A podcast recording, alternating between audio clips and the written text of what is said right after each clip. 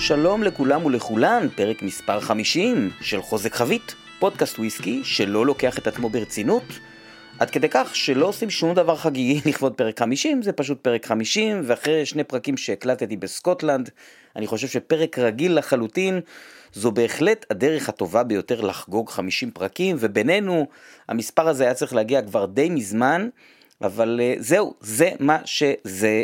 אז אה, בואו נתחיל, קודם כל יש לנו היום מלא מלא חדשות כראוי לפרק הזמן שעבר, 15 אייטמים ליתר דיוק, ובפינת ההיסטוריה אני עושה משהו שלא עשיתי הרבה מאוד זמן, וזה לתת פינת היסטוריה על מזקקה סגורה, שבמקרה הזה גם נבנית מחדש. ובפינת עומף תואם, שתי חביות פרטיות של מילקן הני, למעשה שלוש טעימות. אבל לפני שאני מתחיל, אני חייב לספר לכם על חוויה מהיום האחרון בבלוויני, שלמעשה קרתה כמה שעות אחרי ההקלטה של הפרק עם צ'ארלי, שאני מקווה שהיה לכם כיף להאזין לו, כמו שלי היה כיף להקליט אותו, וזה מאוד מאוד כיף. אז אה, בעצם החוויה הזו מתחילה ערב לפני זה. והסיור שעשו לנו במזקקה היה ממש ממש סיור מעמיק והמון המון טעימות ושמעתם כבר על כל זה, מי ששמע כמובן את אה, פרק 48, גם ביטויים רשמיים, גם שבע חמיות ונכנסנו לכל המקומות שאפשר רק להיכנס אליהם במזקקה, שזה אה, פשוט טירוף מה שקיבלנו שם. ובכל אופן, אני תכננתי לקנות איזה שניים שלושה בקבוקים של בלוויני, ועוד שניים שלושה של אה, בקבוקים של גלנפידיך מהבטל ירואון של ה-15 שנה במזקקה בחוזק חבית שהוא פשוט מדהים, שיהיה חלק לשתייה, חלק לסדנאות עתידיות. בקיצור, תוכניות בצד אחד ומציאות בצד שני. בגלנפידיך יש חנות יפה וגדולה שכוללת חוץ מהבטל ירואון גם כל מיני אה, בקבוקים נוספים של אה, גלנפידיך ושל בלוויני והיא כבר הייתה סגורה שסיימנו. וגם החנות בבלוויני שהיא ממש ממש חנות קטנה ויש בה רק בלוויני, היא בעצם נסגרה ממש מול העיניים שלנו, הייתה שם איזה מישהי סקוטית מבוגרת שפשוט אמרה לנו sorry I've cashed out, יעני בעברית, סליחה, סגרנו קופה.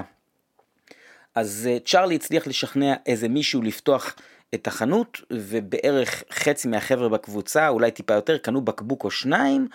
ואני רציתי בקבוק של ה-27 שנה היחסית חדש, שנקרא אה, Story from Distant Shores, משהו כזה, מהסדרה של ה Stories, זה ששמעתם עליו בפינת חדשות לא מזמן, שבע שנים אחרונות מתוך 27 השנים בחביות של קרוני, ושהיא דרך אגב מזקקת רום שנסגרה, uh, אם צריך להסביר לחובב וויסקי מה זה קרוני, אני מניח שהמקבילה זה איזה מזקקת מלט מאוד מאוד מוצלחת שפורקה ובוודאות לא תחזור.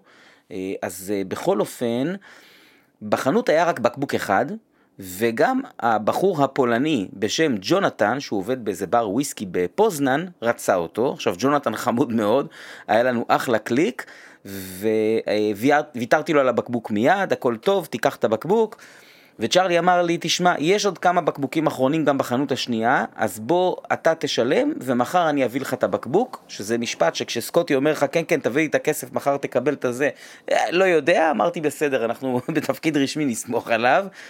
ולמחרת אנחנו נכנסים לארוחת הערב הרשמית והאחרונה, ואני רואה שהושיבו אותי, זאת לכל אחד היה ממש אה, פתקית כזאת עם אה, מקום, ואותי הושיבו במיקום אסטרטגי ביותר.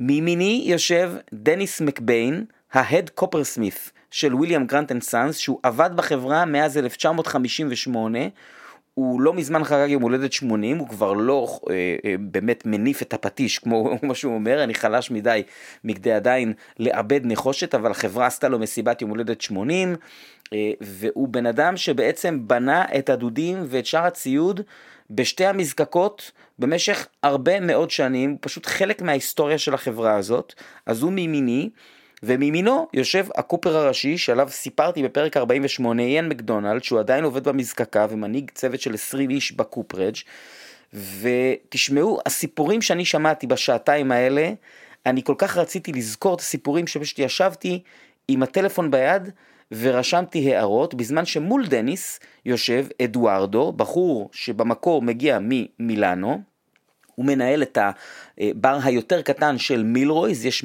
מילרויז בסוהו ויש עוד מילרויז במזרח לונדון, אז הוא המנהל בר שם, והוא פשוט יושב ומדבר איתם וממש מראיין את שניהם, ואני יושב ורושם הערות, ובאיזשהו שלב צ'ארלי קורא לדניס, והם חוזרים עם הבקבוק שלי שכבר נעטף ונאטם, הם ממש הכינו לי אותו בצורה מאוד מאוד יפה ובטוחה לקראת הטיסה, כיאה לבקבוק שעולה אלף פאונד. אה, אבל אני זיהיתי שם את ההזדמנות ושאלתי את צ'ארלי, תגיד, אתה חושב שדניס יהיה מוכן לחתום לי על הבקבוק? וצ'ארלי חייך חיוך ממזרי ואמר, ברור, בוא ניתן לשניהם לחתום עליו. וחמש דקות אחרי זה הבקבוק הזה הפך למוקד תשומת לב כשאני מצלם אותם חותמים, מצטלם עם שניהם ואנשים אחרים פשוט מבקשים להצטלם איתם ועם הבקבוק הזה. אה, והאמת שאני תכננתי לפתוח את הבקבוק הזה באיזשהו ערב בלוויני מיוחד שאני אה, רוצה לתכנן לעתיד, אבל עכשיו עם החתימות של שתי הפיסות היסטוריה האלה, שני האנשים המאוד מיוחדים האלה אה, עליו, אני כנראה לא אוכל לפתוח אותו. והוא בהמשך לפינת המונח של פרק 47 קיבל עטיפה טובה בפרפילם ויושב עמוק עמוק בארון, אני לא יודע מה יהיה איתו, אבל כנראה שרחוק היום בו אני אה, אגש בכלל להחלטה הזו, זו ממש מזכרת בלתי נשכחת מביקור מדהים במזקקה הנפלאה הזאת, וזהו. אז זה הדבר האחרון שתשמעו ממני על בלוויני לתקופה הקרובה, אני מבטיח, ויאללה, בואו נתחיל עם פינת החדשות.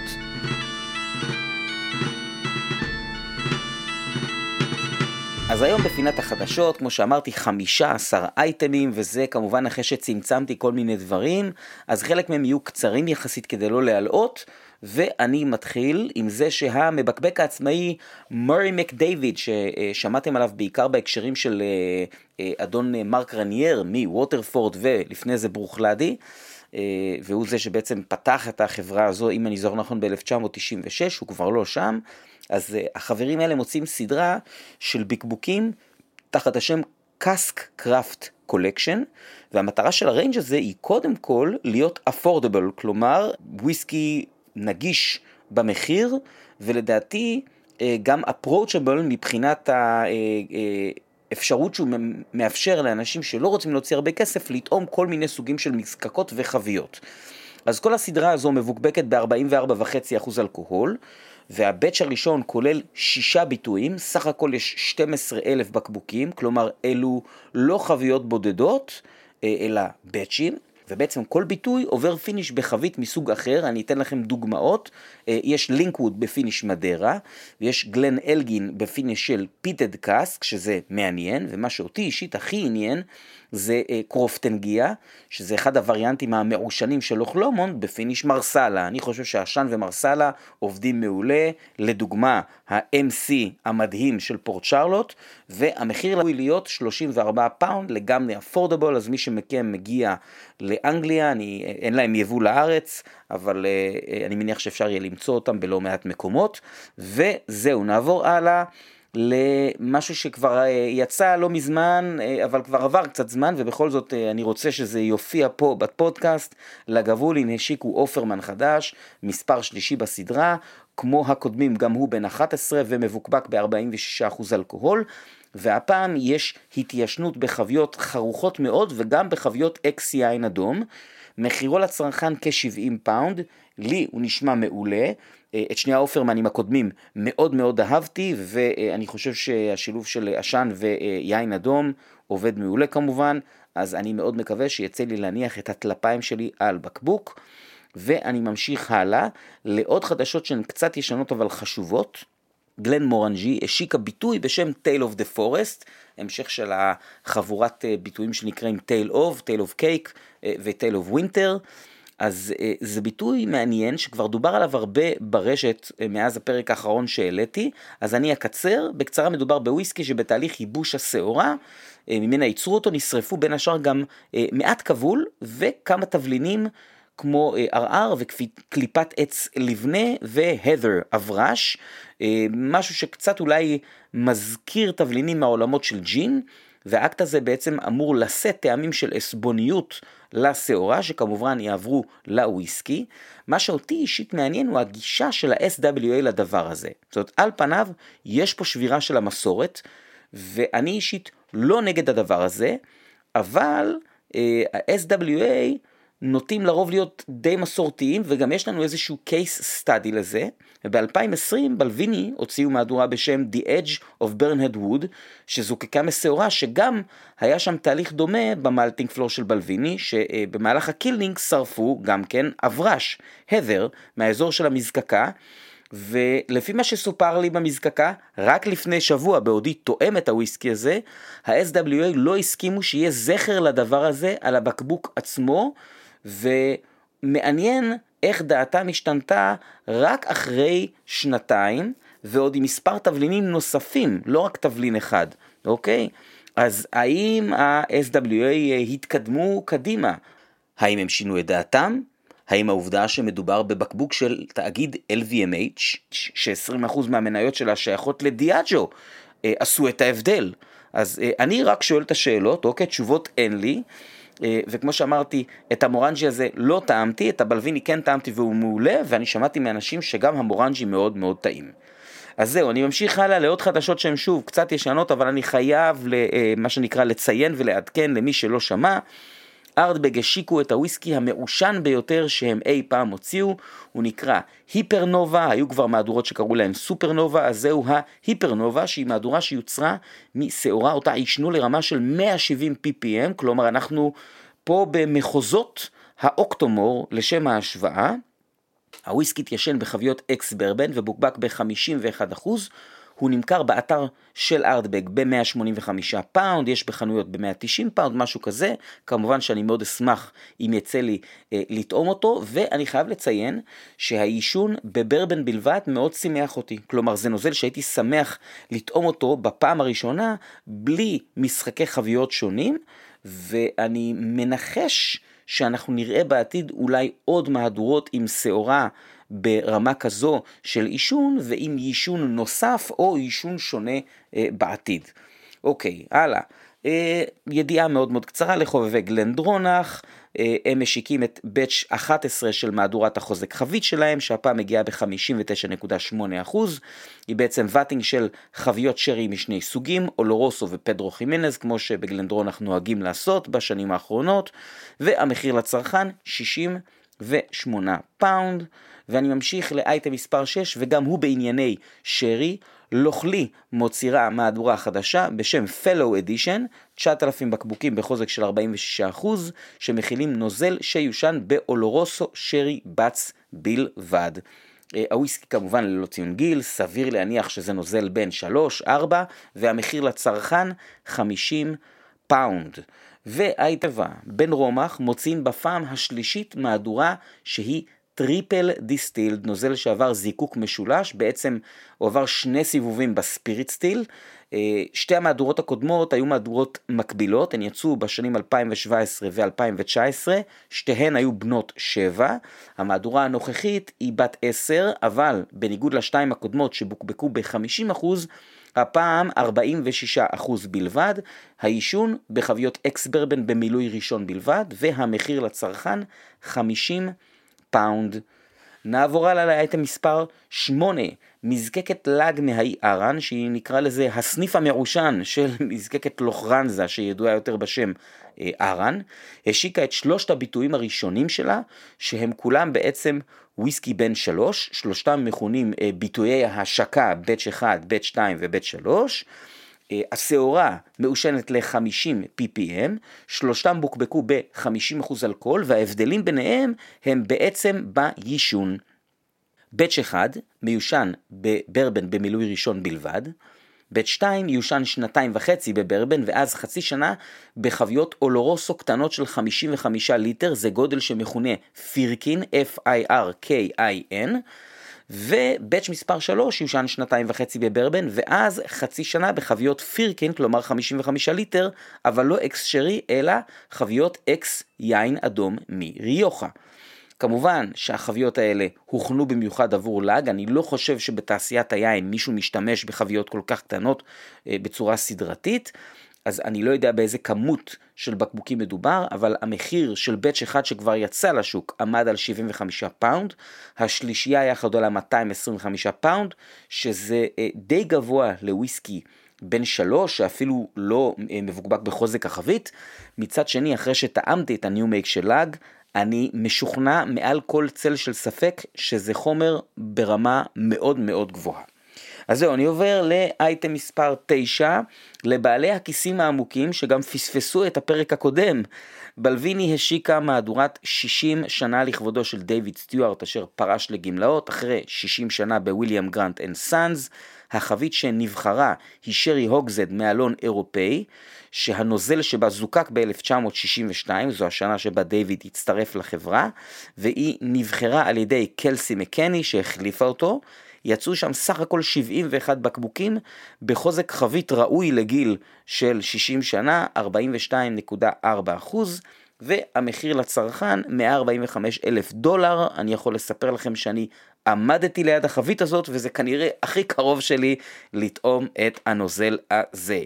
ובואו נעבור הלאה, אייטם מספר 10 שהוא דווקא מאירלנד, מזקקת טילינג ששמעתם עליה לא מעט וגם התארח פה השגריר האירופאי שלה בפרק, ראיון מוצלח.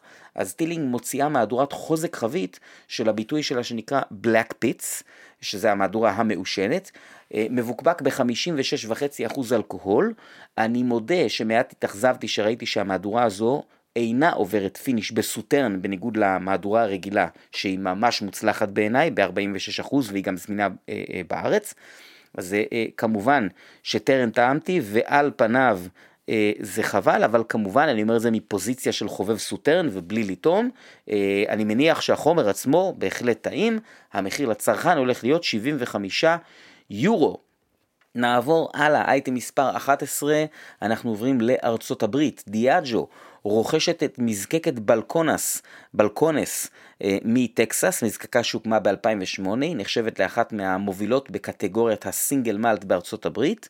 אה, לא היו הרבה פרטים בהודעה לעיתונות, לפחות שאני ראיתי, אבל היא בהחלט מצטרפת לכל העלייה בשוק הוויסקי האמריקאי והצמיחה של קטגוריות שונות, כפי ששמענו מאלעד בפרק שבו הוא התארח ועסק רק בוויסקי אמריקאי, ואייטם 12 ממשיך גם כן בארצות הברית, זה גם ידיעה קצת ישנה, אבל היא מספיק מעניינת כדי שאני אביא אותה.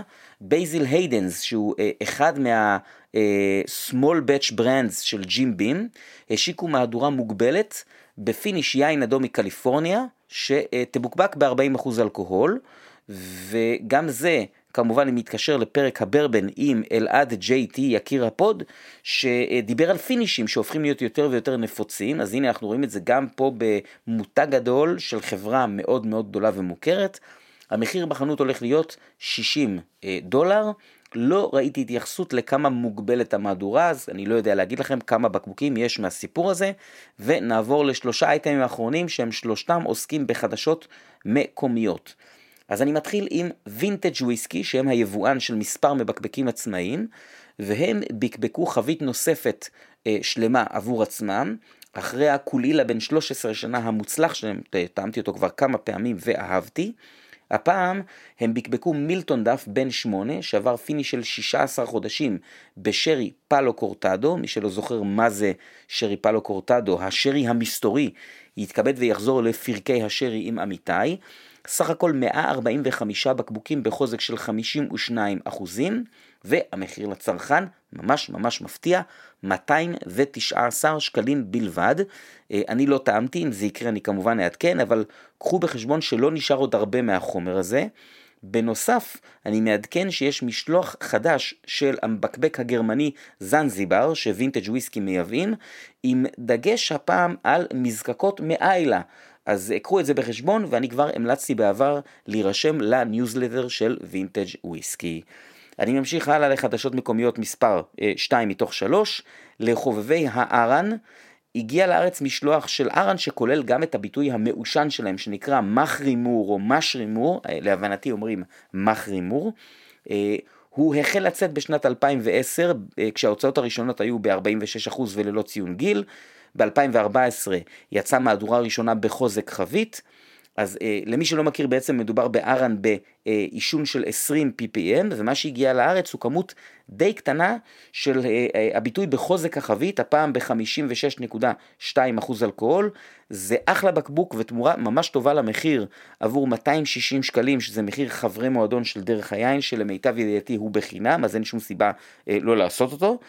אה, ואני מזכיר שאין לי גילוי נאות, כי אני כבר אינני עובד עם דרך היין מחודש יולי, מאז התחלתי לעבוד עם וויליאם גרנטן סאנס והכרם, אז אה, זהו, זאת ממש אה, פשוט המלצה, ואני עובר לאייטם האחרון, שזה חדשות שהן די כלליות, בוא נגיד יותר, אפשר לקרוא לזה heads כזה, אלפאבית וויסקי, שכבר טעמתי מספר בקבוקים שלהם בעבר בפינת עומף תואם, הם מנחיתים במהלך חודש דצמבר לא פחות מארבעה משלוחים שונים, מארבעה מבקבקים שונים שהם כבר מייבאים לארץ, אה, שהם דראם מור, ליידי אוף דה גלן, קלקסטונס ודה סינגל קאסק. אתם מוזמנים לעקוב אחרי אלפאבית וויסקי ולהירשם לניוזלטר שלהם, פשוט תחפשו אותם בגוגל, ואני ככה מציין לפניי ששניים מארבעת המבקבקים האלה שציינתי, קלקסטונס ודראם מור, הבעלים או שותפים אה, אה, ראשיים בשניהם ישבו אצלי בבר, וזאת מחשבה נחמדה מאוד.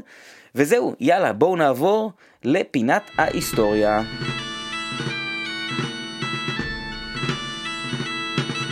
היום בפינת ההיסטוריה אני רוצה לספר על מזקקה שנסגרה והייתה כבר אמורה להיפתח מחדש וכנראה בגלל הקורונה זה עדיין לא קרה, אבל העבודות מתרחשות בעודי מקליט.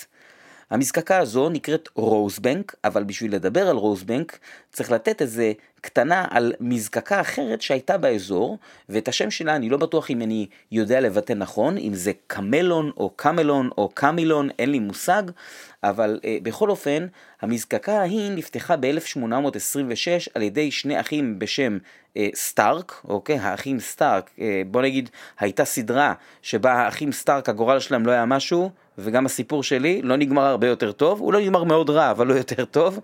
אז אה, אה, אחרי שהאחים סטארק לא הצליחו עם מזקקה אחרת בגלל בעיות באספקת מים סדירה, שכמובן מאוד חשובה לייצור וויסקי, הם בעצם התקרבו למקור מים אה, חשוב וגדול והקימו מזקקה קרוב לתעלה שקוראים לה Forth and Clyde Canal, כלומר תעלת Forth וקלייד, שלמעשה חותכת את סקוטלנד ממזרח למערב, מאזור אדינבורו לאזור, סקוטל... לאזור אה, גלסגו, סליחה, ואני כמובן אה, פה מדבר בכלליות, אם אתם רוצים לראות את המסלול של התעלה, פשוט תפתחו מפה.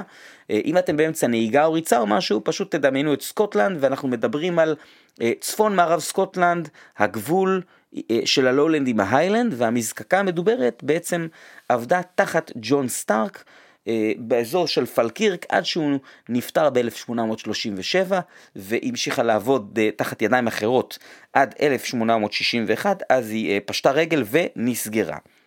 למה המזקקה הזו שאני אפילו לא יודע להגיד את השם שלה וכמובן שאני לא מכיר אף אחד שטעם משהו משם חשובה, אתם תבינו את זה עוד מעט. עוד דבר שצריך רגע לציין לפני שאני עובר לרוזבנק, זה קצת אה, המדוברת הזאת. אז בעצם התעלה אה, מתחילה ממפרץ, מה שנקרא Firth of Forth, מפרץ Forth במזרח, והיא מגיעה למפרץ קלייד, אה, the Firth of Clyde במערב, ואת התעלה הזו חפרו בעיקר במהלך החצי השני של המאה ה-18, היא נפתחה לתנועת כלי שיט בשנת 1790. והייתה מאוד מאוד אה, פופולרית, היא עזרה לכלי שיט אה, ימיים לחצות את סקוטלנד די בקלות, אבל הפופולריות של השימוש בתעלה הזו החל לדעוך במהלך שנות ה-30 של המאה ה-20, בעיקר בגלל שני גורמים עיקריים. ראשית, כלי השיט הפכו להיות יותר ויותר גדולים, חלקם כבר לא יכלו לעבור בתעלה הזו, כנראה שהיא לא הייתה מספיק עמוקה בשבילם. ודבר שני, יותר ויותר מסילות רכבת היו בשטחה של סקוטלנד, ובעצם לקחו traffic מהתעלה הזאת. בסופו של דבר התעלה נסגרה אה, והשימוש בה נפסק ב-1963.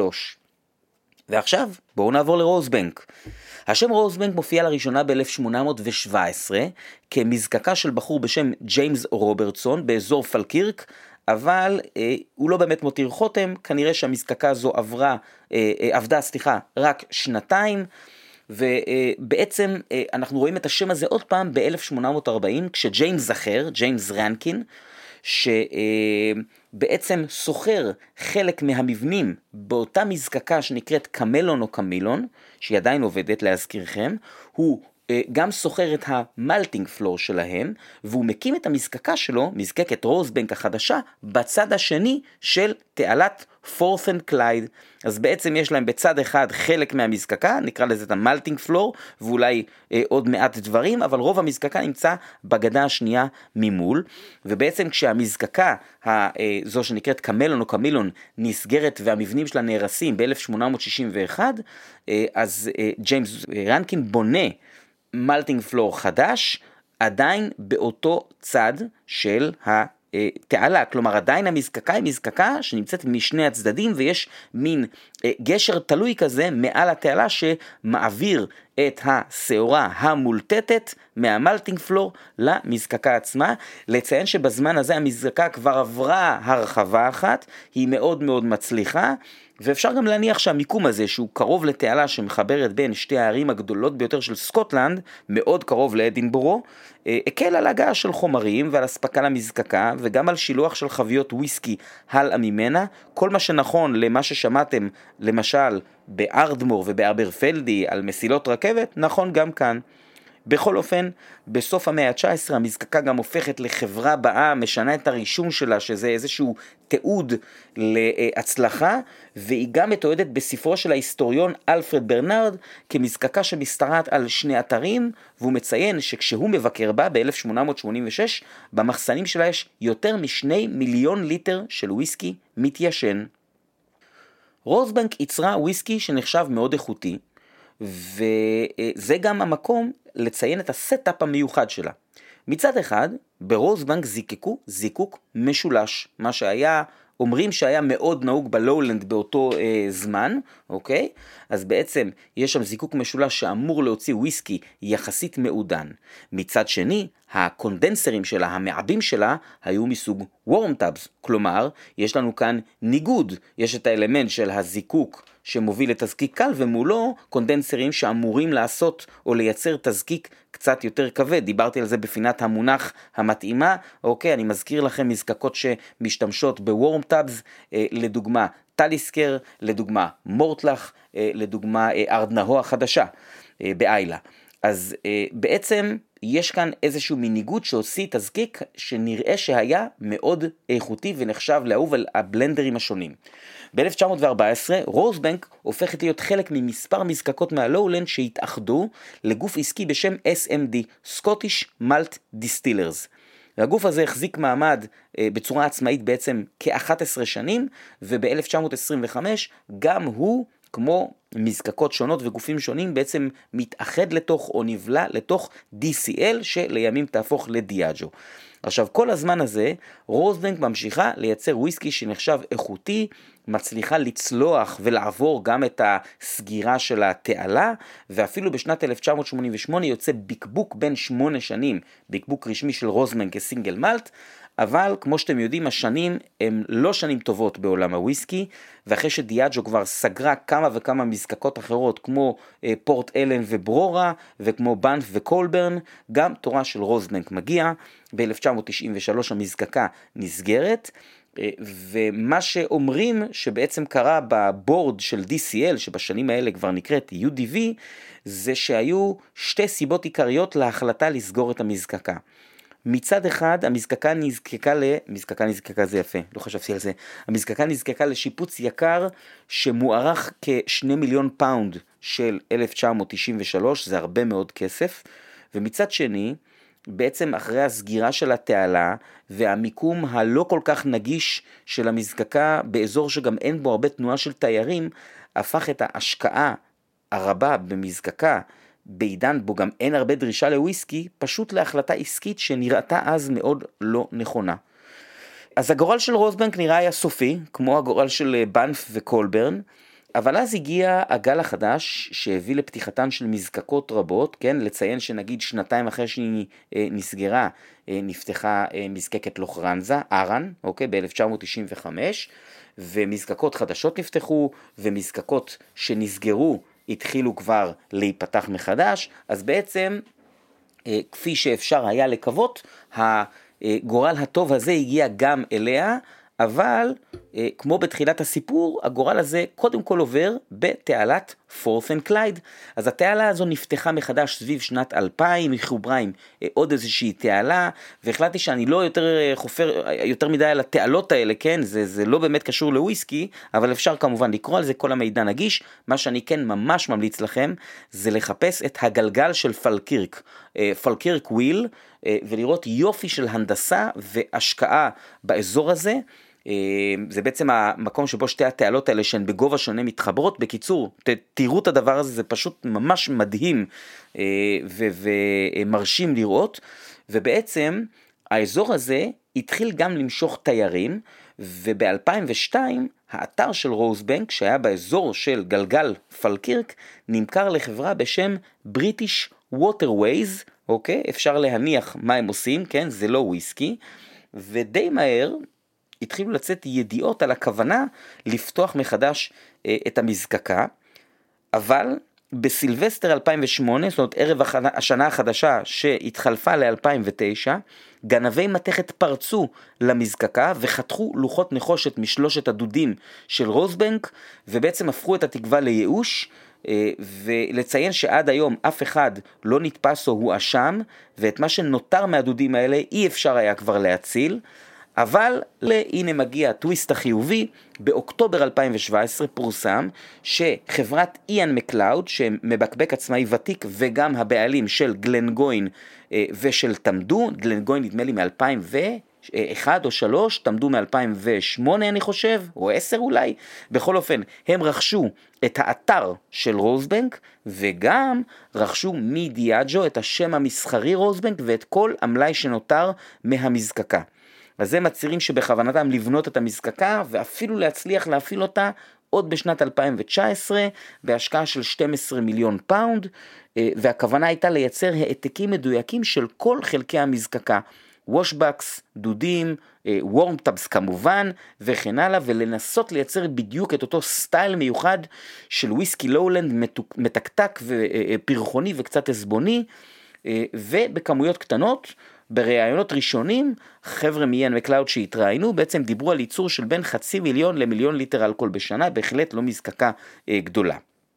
ב-2018 כבר היה ברור שהפתיחה תיקח יותר זמן, ורק בינואר 2019 התכנון הסתיים, עבר בכל הוועדות, ואיאן מקלאוד קיבלה אור ירוק ממש להתחיל בבנייה בפועל, שהתכנון גם כלל מרכז מבקרים בו יבקרו 50 אלף איש בשנה.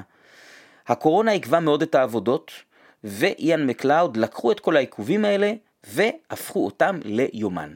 הם הוציאו ניוזלטר בו הם מעדכנים על ההתקדמות בבניית המזקקה וכל מיני עדכונים אחרים שקשורים למזקקה ולהיסטוריה שלה. אה, והעדכון האחרון מרוזבנק הגיע ב-18 לנובמבר, שזה יומיים לפני שאני מקליט ומוציא את הפרק הזה, עם תמונות של ה washbacks החדשים מותקנים, שמונה במספר, גודלם 15 אלף ליטר, בואו נקרא לזה וושבק אה, אה, בינוני קטן, הם עשויים מעץ מאותו הזן, או מאותו הסוג שהתייחס אליו צ'ארלי בפרק הקודם, כמו בבלוויני, אה, כמו שיש הרבה מאוד וושבקס, אבל אלו שכן מעץ, לרוב עשויים מאורגון פיין, אה, יש כאלה שקוראים לזה דאגלס פיר, זה סוג של אה, אה, אשוח כזה שגדל בצפון אמריקה, עץ גבוה, חזק וישר, שמאוד מאוד מתאים למיכלים מאוד גדולים שכאלה, ולציין שבמקביל, איאן מקלאוד התחילו לשחרר ביטויים של רוזבנק מהמלאי הישן שאותו הם קנו מדיאג'ו. לדוגמה, בנובמבר 2020 הם הוציאו רוזבנק 1990 באץ' 1, שזה מהדורה של 4,350 בקבוקים עם נוזל בין 30 שנה ב-48.6%. ובאוגוסט השנה, ממש לפני שלושה חודשים, יצא batch 2 עם 4,000 בקבוקים של רוזבנק בן 31 ב-48.1 מחירו דרך אגב 2,000 יורו, וחוץ מזה צריך לציין שכמעט כל שנה יוצאים מספר קטן של בקבוקים עצמאיים של רוזבנק, למשל הנטר לנג ו Malts of Scotland הוציאו לא מזמן, אה, הבוטיקי הוציאו לדעתי שניים ב-2018 או 2019, ואני אספר לכם שבזווית אישית אני טעמתי מעט מאוד רוזבנק, אני חושב שאולי ארבעה או חמישה, אה, הטעימים ביותר שטעמתי אה, היה אחד צעיר ואחד מבוגר. הצעיר רק בן 10, זוקק 1989, בוקבק 1999 ב-59% אלכוהול, והוא היה של בלקאדר, לא מפתיע שהוא היה טוב, והרוזבנג הכי מבוגר שטעמתי היה של חבית פרטית, בן 30, זוקק 1978 ובחוזק די מדהים לגילו 53.3% אלכוהול. אז אה, זהו, נאחל בהצלחה ליאן מקלאוד, נאחל בהצלחה לרוזבנק, אה, אם הם ימשיכו לעשות מה שהם עושים בגלן גוין ובתמדו, סביר להניח שהנוזל הזה יהיה טעים מאוד, לצערי סביר להניח שהוא גם יהיה יקר מאוד. אז אה, זהו. זו הייתה פינת אה, היסטוריה שמתחדשת בהווה, ואנחנו נעבור לפינת עומף טועם.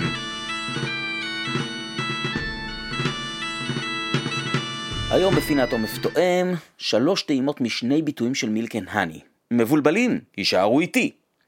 טעימה ראשונה, תעודת זהות, האלכימאי, The Alchemist.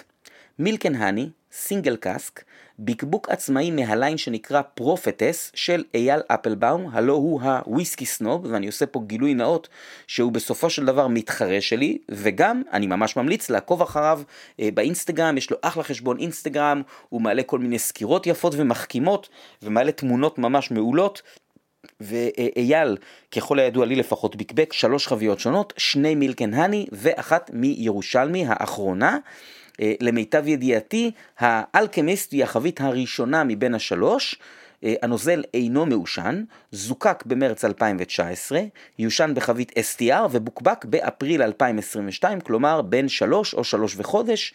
אחוז האלכוהול 57.5% והוא אינו חוזק החבית. למיטב ידיעתי הוא אזל, אבל אם אתם רוצים אפשר לפנות לאייל ולבדוק, אולי נשאר לו איזה בקבוק. כאמור, חפשו וויסקי סנוב באינסטגרם. טעימה ראשונה, האף נעים, אסטיארי בהחלט, עם שילוב של פירותיות ומעט יייניות, אבל יש פה שני אלמנטים שבולטים לי. משהו שהוא מעט אגוזי, ומשהו שהוא מעט הדרי, כמו מין קליפת תפוז כזאת, לא מרירה, אבל גם לא רעננה, אלא בשילוב עם הייניות זה הרגיש מעט מעופש ייני, ואני מאוד אוהב את זה. בכך, גוף טוב, ייניות מורגשת, פירותיות וקצת אגוזיות, אבל ההדריות אה, די נעלמה, היא נשארה רק באף, והסיומת היא יבשה וחמה. הוא הרגיש לי קצת חזק וקצת קצר, וניחשתי שהזמן ישחק פה לטובתו. אחרי 20 דקות, האף נרגע והתרחב. יצא פה משהו קינוחי, מין אה, קרם שקדים כזה, שמריח מאוד מאוד טוב, היעיניות עברה לרקע, אה, כזכור התפוז המעופש נעלם והוא הרגיש כאילו הוא התחזק בפה. הוא מאוד מאוד חם, הוא עובד בעיקר בחלק האמצעי והקדמי של הלשון, הוא יותר טוב עכשיו, אבל עדיין היה קצר מאוד, וזה בקבוק חדש שכרגע פתחתי, פתחתי, סליחה, אז החלטתי לתת לו עוד זמן, עוד 20 דקות, והנה זה הגיע. האלמנט המתקתק הקינוחי השקדי הזה אה, אה, פשוט אה, אה, התגבר עוד יותר והפך להיות עוד יותר דומיננטי. הכוח הקואלי שהיה בחלל הפה נרגע, והסיומת שהייתה קצרה, אז הנה זה הגיע, הסיומת התארכה. יש פה כל מיני גוונים מתקתקים כאלה, פירותיים, קצת מרציפן, משהו טיפה מריר בסיומת שמאזן את המתיקות הרבה, וזה פשוט יופי של וויסקי, במיוחד לחובבי חביות STR, שאני מודה שאני לא נמנה עליהם, ובכל זאת אהבתי אותו. אז סחטן אייל, אחלה בחירה של חבית, יפה מאוד. טעימה שנייה, תעודת זהות. התעודת זהות היא בעצם אותה תעודת זהות של הטעימה הראשונה, עם הבדל אחד בלבד. בטעימה הזאת, הוויסקי בוקבק בחוזק החבית. כלומר, אותו אלכמיסט, אבל ב-67.2% אלכוהול. טעימה ראשונה, בהשוואה למהדורה בחוזק המדולל, אני עושה פה במרכאות, כן, מדולל ל-57.5%, האף היה סגור לחלוטין וכמעט לא מורגש. יצא לי כבר לשתות וויסקי בחוזקים כאלה, לרוב הם מאוד סגורים, אני לא חושב שנתקלתי בוויסקי כל כך סגור באף, שזה כאילו אין בו אלכוהול בכלל. בפה, סמיכות ממש סירופ. קצת ייני, גם כן סגור, ואני לא חושב שהייתי מנחש שאחוז האלכוהול הוא 67.2, כנראה שהייתי מנחש באזור ה-62 אחוז, ובכל אופן, היה לי ברור שזמן יעשה לו טוב, וכבר בטעימה הזאת היה לי ברור שאייל קיבל החלטה נכונה שהוא ביקבק שלא בחוזק החבית. אחרי 20 דקות האף עדיין היה מאוד סגור, אה, הוא טיפה אה, השתחרר, הוא טיפה נתן יותר פרי אדום, וגם כאן יש איזו נגיעה אגוזית וטיפה מרירה. אה, גם בחייך הוא עדיין מאוד סגור אבל פחות, ויש כאן יותר מאפייני STR, ומקבילות לנוכחות של הטעמים בעיקר בחלק הקדמי של חלל הפה, אבל השורה התחתונה זו פשוט הייתה טעימה מאוד מעניינת, אני מאוד אוהב להשוות שני ביטויים אה, מקבילים בחוזק שונה, זה לא משהו שבאמת אפשר לעשות, בטח לא הרבה מאוד, בטח לא ביטויים שממש ממש מקבילים. והשורה התחתונה שלי על הביטוי בחוזק החבית זה שסחטיין על אייל. הוא קיבל החלטה מקצועית למהול את החבית, צריך לזכור שאחרי שמחליטים למהול את החבית, גם צריך להחליט לכמה למהול את החבית, כן? 60, 58, 52, אז הוא בחר 57 וחצי, ולדעתי אה, על התוצאה קשה להתווכח, זה אחלה דראם, הוא בהחלט יותר טעים בחוזק הנמוך, שהוא בהחלט לא חוזק נמוך.